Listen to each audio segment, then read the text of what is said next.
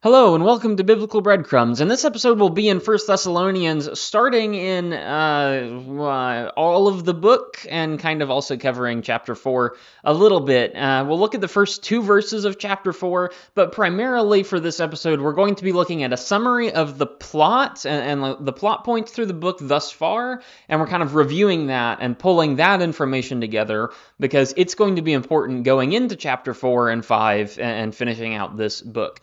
I will go ahead and put in a slight note here that um, I'm going to be out the next couple of weeks, and I do not have episodes recorded ahead of time for the next couple of weeks.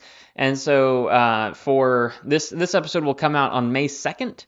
On May 9th, on May 16th, I will not put out a new episode. I'm sorry for that. Thankfully, chapter 4 verses 1 and 2 are kind of a really good slight break point and a slight breather in between the end of chapter 3 and then the next topic in chapter 4. And so we've kind of hit an opportune time and we're going to take a break there. Uh, but then on the the 23rd, May 23rd it should be, I should have another episode out covering verses 3 through whatever we get through. With that all being said, let's look at 1 Thessalonians. Go back to chapter 1 and we'll cover some of the basic outline of the book thus far when you get to First Thessalonians, you see a picture of a church, the church at Thessalonica, but not just any other church. This is this is this is the ideal church, basically. And I say that because that's not that's those aren't the words that Paul uses. But when you read all the other epistles, you read the book of Galatians, and Paul calls them out for being horrible and misled and, and not understanding anything. What are you people doing? I gave the, you the gospel like three days ago and you've already thrown it in the dumpster. What did, did I not ground you enough? Did I not teach you enough? All of Galatia is called out. When Paul gets to 1 Corinthians, it's correction after correction after correction. You don't understand. You're not doing this right. Why are you following men instead of God? That doesn't make any sense. Why are you admitting this guy in 1 Corinthians 5 who's living with his father's wife? Why is that a thing? Not even the Gentiles do that. What are you doing? Why do you not understand marriage? 1 Corinthians 7. It's all these issues that Paul is bringing up, and he says, What's your problem? When you get to the book of Romans, even, there are some problems there as well.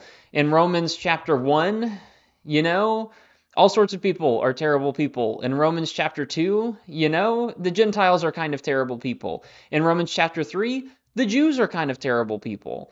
I, I, think I got that in the right order. I may be slightly out of order. The point is, in the first three chapters of Romans, everybody's kind of terrible, so you guys should be unified because there's a problem in Romans, namely that there are multiple churches in Rome, one that's presumably Jewish, one that's presumably Gentile, and they don't associate with each other because they're different. And Paul has to correct that. And he does it doing the greatest theological essay that's ever been written, of course, but still, it's something that they shouldn't be going through. You get to Thessalonica, and that's not the situation. You get to Thessalonica and you see a good and a faithful church who is unified, who is good, who is persevering through everything that comes at them. In 1 Thessalonians chapter 1, Paul is thankful to God. Why? Because they were impacted with the word of God in verse 5. When you get to verse 6, you see the quality of the character, you see the caliber of, of people, and you see that these aren't just good people who happen to be in a church. You see that these are good Christians. Did you know that good people and good Christians aren't the same thing? Right? As we think of good people, you think of people who are nice, who are kind, who are generally pretty good, who don't tell lies, who don't murder, who don't steal, who are generally honest.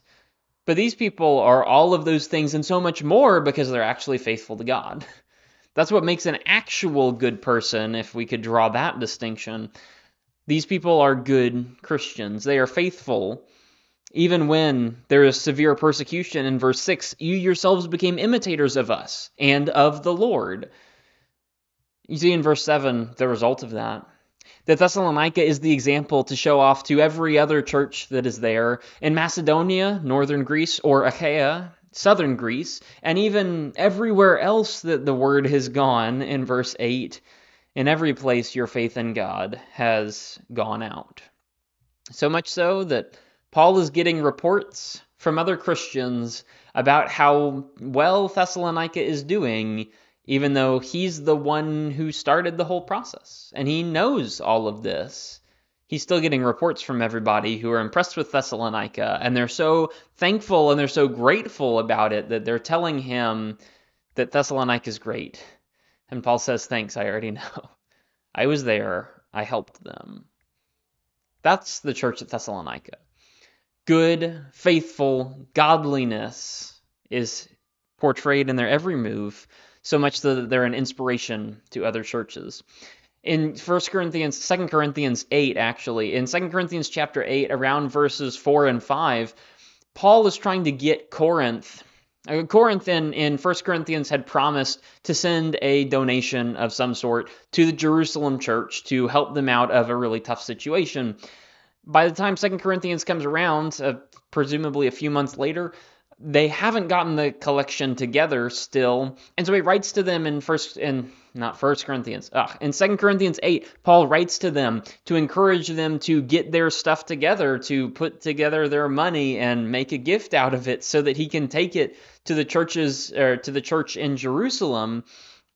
And when he does that, one way he inspires and encourages the Corinthians to actually do what they had promised they would do. 2 Corinthians 8 in verses 4 and 5, I believe it is, he gives this example of the churches in Macedonia, like Thessalonica and Philippi from the book of Philippians. He gives the example of churches in, Thess- uh, uh, in Macedonia who are giving far beyond their means just because they are so good. And his question is if they're going to give far beyond your means, are you, Corinth, are you really going to give less than what your means are? Thessalonica is used as an example of encouragement to help inspire Corinth to do something worthwhile. That's the caliber of people we're dealing with good people, actually good people. Not just nice, not just honest, but good, solid Christians. That's the church at Thessalonica. Well, they're good and faithful, and Paul compliments them for that. But then what's chapter 2 about? It's about Paul reminding them why they're good and faithful and what they're good and faithful to. They're good and faithful to God, it says in chapter 1. What does that look like? Well, in chapter 2, it's, it's kind of further specified. They're good and faithful to Paul, in as much as Paul is explaining the gospel message to them.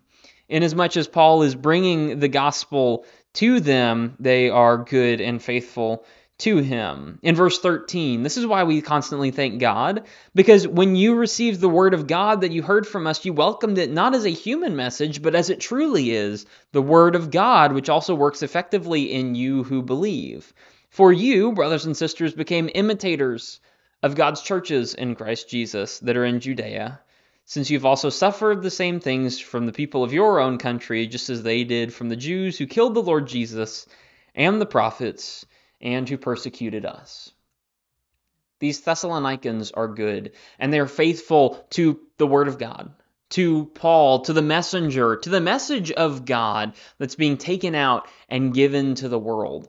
As a result of this, Paul has bonded very strongly with them, such that in, in verses 7 and 8, in verse 7, you have a picture where Paul says, You know, we could have been a burden, but we weren't. Instead, we were gentle. I, I'm like a nurse nurturing her own children, or like a mother nurturing her children. Paul gives gives this example of kind of parental familiarity with them, that they have a family bond here. In verse 8, we cared so much for you that we were pleased to share with you not only the gospel of God, but also our own lives, because you have become very dear to us. Paul has bonded strongly to them. Not only is he going to tell them the important words, the words of life, he's also going to share life with them and to live with them.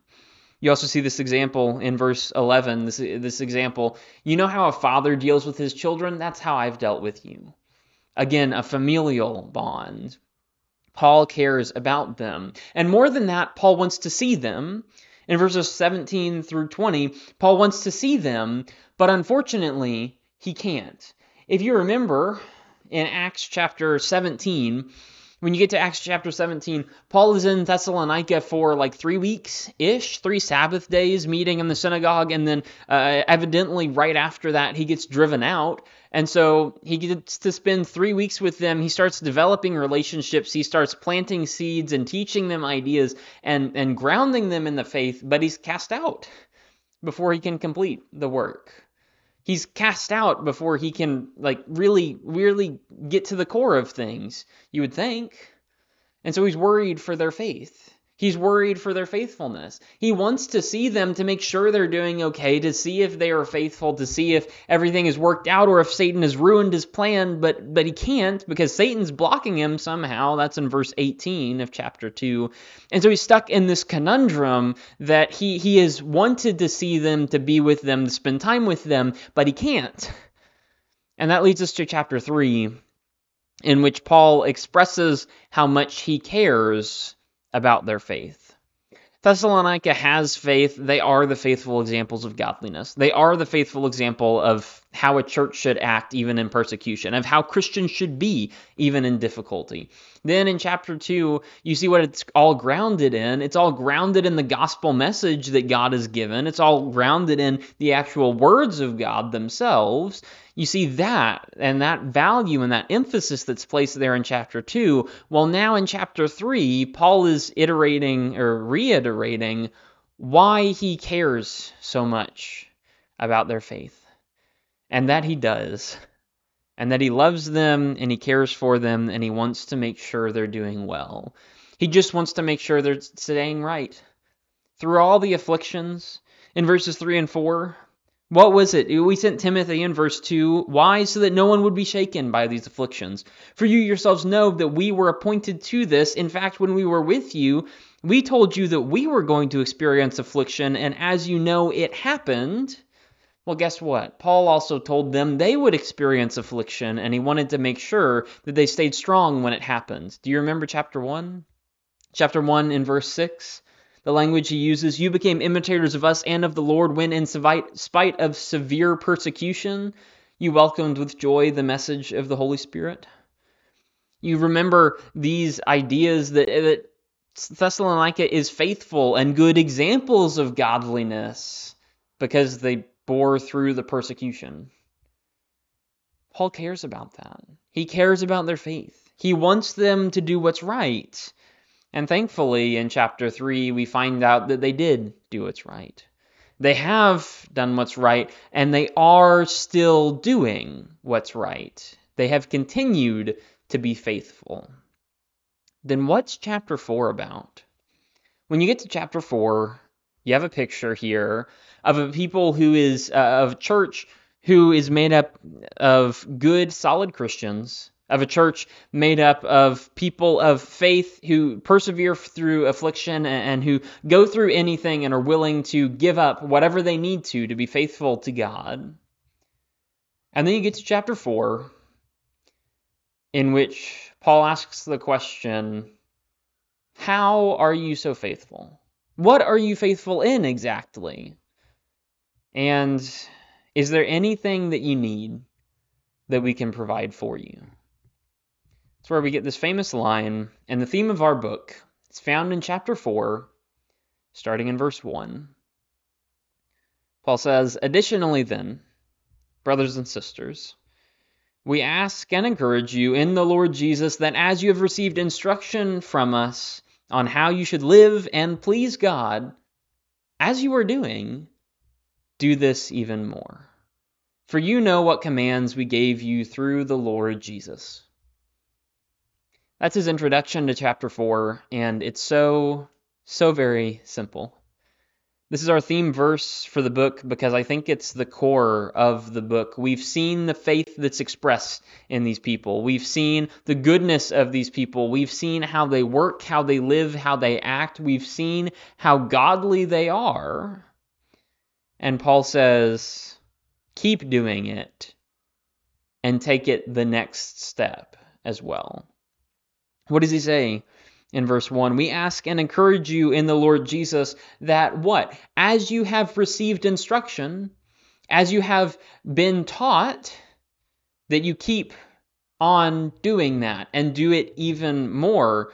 Oh, and by the way, as you received instruction, you are already following it. Thessalonica received instructions on how they should live and please God. That's what he says. And then he makes this footnote as you were already doing.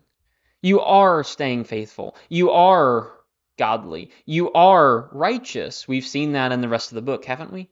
We've seen that in the first three chapters. They are good, they are faithful, they are righteous, even though it's only been three weeks of full Christian education. They haven't learned everything there is to learn. Paul really wants to get back to them to help them, to shore them up, to finish their education. But they're doing what they know, they're doing what they've been given, and they're succeeding in it. Well, keep doing it and do it even more. That's the command, that's the charge. It's so simple. It's just a few words, and yet, even as you are doing this, continue and do it even better than you already are. That's the plot of this book. That's the emphasis of this section we're coming into. In verse 2, he points out these are Jesus' commands that you need to follow. These are Jesus' commands as channeled through Paul. These are Jesus' commands as as laid down for us now in this nice little book we have. They're channeled through man, but come from the Spirit. Well, you should probably listen to those, just as you are already doing. Do this even more. That's what chapter 4 is going to be about. That's the emphasis of this section that they have been faithful, they are being faithful. But the next step is number one, to keep doing what you're doing, and number two, to be even more faithful going forward to the future. That's what chapter 4 is about, is pointing to examples of their faithfulness and asking, is there anything we need to address right now? There will be one thing that they need a little clarification on. But other than that, and that's not even a rebuke, other than that, there is no no word that's not positive in the chapter. Because it's all just commentary on how amazing Thessalonica is, how they need to keep on doing it, and how they need to step up their game and go the extra mile. Go do the next step do the next thing, accomplish the next, and excel still more. The question we have to ask from all of this, it's a very simple question, but it requires honest self-evaluation, as the best questions do. If we were written oh, let, let me rephrase this. If Paul wrote us a letter today us, me as an individual, or the church as a whole, right? Whatever congregation I'm a part of, if Paul wrote that congregation a letter, or if he wrote me a personal letter, what would he have to say? Would it be, you're doing great, excel still more?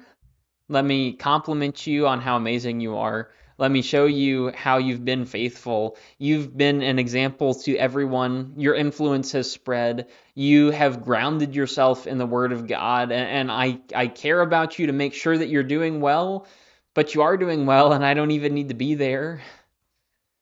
Is that the message Paul would give me? Or the church I'm part of? Or any of you? Is the message that Paul would give us You've learned to love like God Himself has. Keep doing that and do it even better. You've been so faithful through every persecution. Keep doing that and do it even better. You've been so encouraging through every situation. Keep doing that and do it even better. Is that the message we would get? Or would we get a message more like Galatians? I am so quickly astonished that you had the faith but are ignoring it? Would we get a message like Corinthians, I am amazed that you have just taken your opportunities and ignored them. What's the matter with you? Would we get a message like Romans? Y'all need to work things out because you're all you're all bad people. So how about you work together instead of splintering each other apart? How about you like form the body of the Lord instead of just everybody doing his own thing? because that's not what unity is. Unity is working together. What message do you want to hear from Paul's mouth? right? The condemnatory ones, the accusatory ones, the, the confused and bewildering ones, and the insulting ones sometimes? Or do you want to hear the message of the Thessalonians, which is nothing but complimentary and encouraging and building up? Which one? you get to choose. You get to choose where your life goes, how your life looks. You get to choose where your focus is, and you get a choice. Do you want to be Thessalonica or Galatia? Please choose Thessalonica. That's where we'll leave it for today. We'll pick up in chapter 4 in three weeks from now, uh, or, or, two weeks from now when this releases. Um, right? Is that right? No, no. In three weeks from now, when this releases on May 23rd, I believe it is, and that's where we'll uh, we'll pick things up. Thanks for listening. Hope you enjoyed. Hope you benefited. Hopefully, there's something in there you understand the book better, and maybe you're able to better use it to relate to your life as well. Hope there's some benefit in there for you. God bless, and I'll see you on the next episode of Biblical Breadcrumbs.